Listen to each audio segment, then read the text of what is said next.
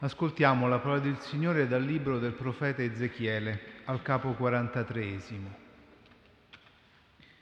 In quel tempo mi condusse verso la porta che guarda ad oriente ed ecco che la gloria del Dio di Israele giungeva dalla via orientale e il suo rumore era come il rumore delle grandi acque e la terra risplendeva della sua gloria. La visione che io vidi era simile a quella che avevo visto quando andai per distruggere la città è simile a quella che avevo visto presso il fiume Chebar. Io caddi con la faccia a terra. La gloria del Signore entrò nel Tempio per la porta che guarda ad oriente. Lo Spirito mi prese, mi condusse nel cortile interno. Ecco, la gloria del Signore riempiva il Tempio. Mentre quell'uomo stava in piedi accanto a me, sentii che qualcuno entro il Tempio mi parlava e mi diceva, Figlio dell'uomo, questo è il luogo del mio trono, e il luogo dove posano i miei piedi, dove io abiterò in mezzo ai figli di Israele per sempre. E la casa di Israele, il popolo e i suoi re non profaneranno più il mio santo nome con le loro prostituzioni e con i cadaveri dei loro re e con le loro stele, collocando la loro soglia accanto alla mia soglia e i loro stipiti accanto ai miei stipiti, con un semplice muro tra me e loro. Hanno profanato il mio santo nome con tutti gli abomini che hanno commesso, perciò li ho distrutti con ira. Ma d'ora in poi essi allontaneranno da me le loro prostituzioni e i cadaveri dei loro re, e io abiterò in mezzo a loro per sempre. Questa è la parola di Dio.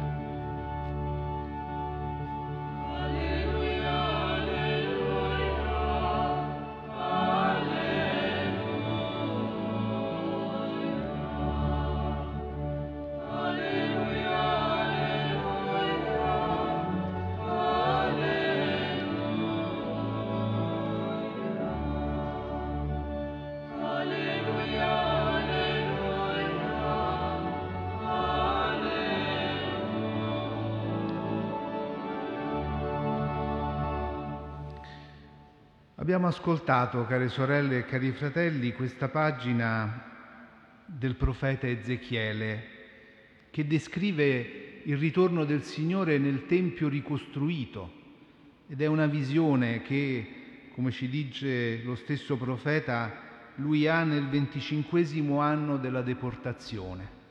È una visione che guarda al futuro e secondo la tradizione nel Tempio di Gerusalemme c'era una porta sempre chiusa, che doveva rimanere così fino al ritorno del Messia. E la comunità cristiana di Gerusalemme aveva identificato simbolicamente questa porta proprio con la persona di Maria, la Madre del Signore. È lei la porta orientale, attraverso la quale il Messia fa il suo ingresso nel mondo. E oggi noi ricordiamo proprio la festa della presentazione al Tempio di Maria. Ed è bello farlo in questo luogo, tra i più antichi a Roma dedicati proprio alla Madre di Dio, e dove una sua antica immagine è venerata come regina della clemenza e della pace. È uno scritto apocrifo, il protovangelo di Giacomo, che ci narra questo episodio della vita di Maria, portata bambina all'età di tre anni al Tempio dai suoi genitori Gioacchino ed Anna. E il sacerdote che l'accoglie usa le stesse parole del Magnificat.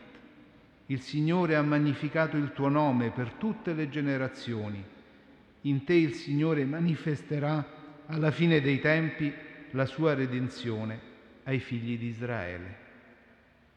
Ecco, Maria viene come preparata nella sua vita a compiere in lei questa profezia di Ezechiele, il ritorno del Messia per il suo popolo. E allora questa festa ci appare come una vera e propria consacrazione al Signore da parte di Maria. Maria viene offerta a Dio e Dio ce la restituisce come madre di tutti i credenti. E in fondo la sapienza cristiana ci insegna sempre che la vita non si improvvisa, ma si prepara. Si prepara nell'ascolto e nella preghiera. Ed è bello allora oggi ritornare a ascoltare queste parole antiche del profeta e sentirle ancora attuali, viverle come una visione che possiamo ancora realizzare. È sempre la preghiera della sera, nell'ascolto della parola di Dio, ci chiama a realizzare nel nostro cuore le parole che riceviamo. Questa sera siamo contenti di farlo assieme a tanti amici, in particolare a un gruppo di pellegrini francesi della diocesi di Troyes. Il Vangelo ha sempre esaltato Maria come colei che per tutta la vita si è impegnata a compiere la volontà di Dio. Eccomi, sono la serva del Signore, aveva risposto all'angelo, si compia in me secondo la tua parola. E attraverso di lei, attraverso la sua fede, allora che la visione di Ezechiele si realizza attraverso Gesù. La gloria del Signore riempie il Tempio e prende la parola. Questo è il luogo del mio trono, dove io abiterò in mezzo ai figli di Israele per sempre. E la casa di Israele, il popolo e i suoi re non profaneranno più il mio santo nome con le loro prostituzioni e con i cadaveri dei loro re. C'è una profanazione della violenza, della morte, in cui il Tempio del Signore viene profanato e il seguire gli idoli del potere, della forza, della guerra, della violenza. Quando si sostituisce il trono di Dio con gli idoli di noi stessi, il Tempio può diventare luogo della violenza, della morte. E ce ne rendiamo conto guardando a questo mondo, alla forza del male che vediamo scatenata in questo tempo con tanta violenza verso popoli, verso persone, verso tante donne. E quanto è facile in fondo ancora oggi allontanare il Signore dalla nostra vita alzando muri che ci rendono estranei alla sua casa. E il profeta lo dice chiaramente. Il popolo ha profanato il Tempio collocando la loro soglia accanto alla mia, i loro stipiti accanto ai miei stipiti, con un semplice muro tra me e loro. Quanti muri alziamo per isolarci dal Signore, ma non è questo il Tempio che Lui vuole abitare.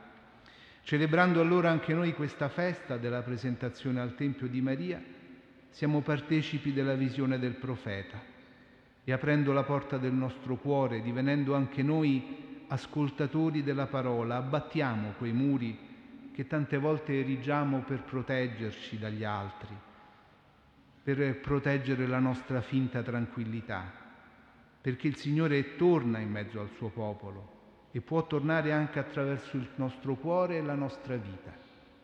Il Signore può trovare anche nel nostro cuore, come ha trovato in Maria, il trono della sua gloria, mostrando come dicevano i padri che la gloria di Dio è l'uomo vivente, colui che non vive per se stesso, ma per compiere la volontà del Padre. Chi compie la volontà di Dio, costui è mio fratello, sorella e madre, ha detto Gesù.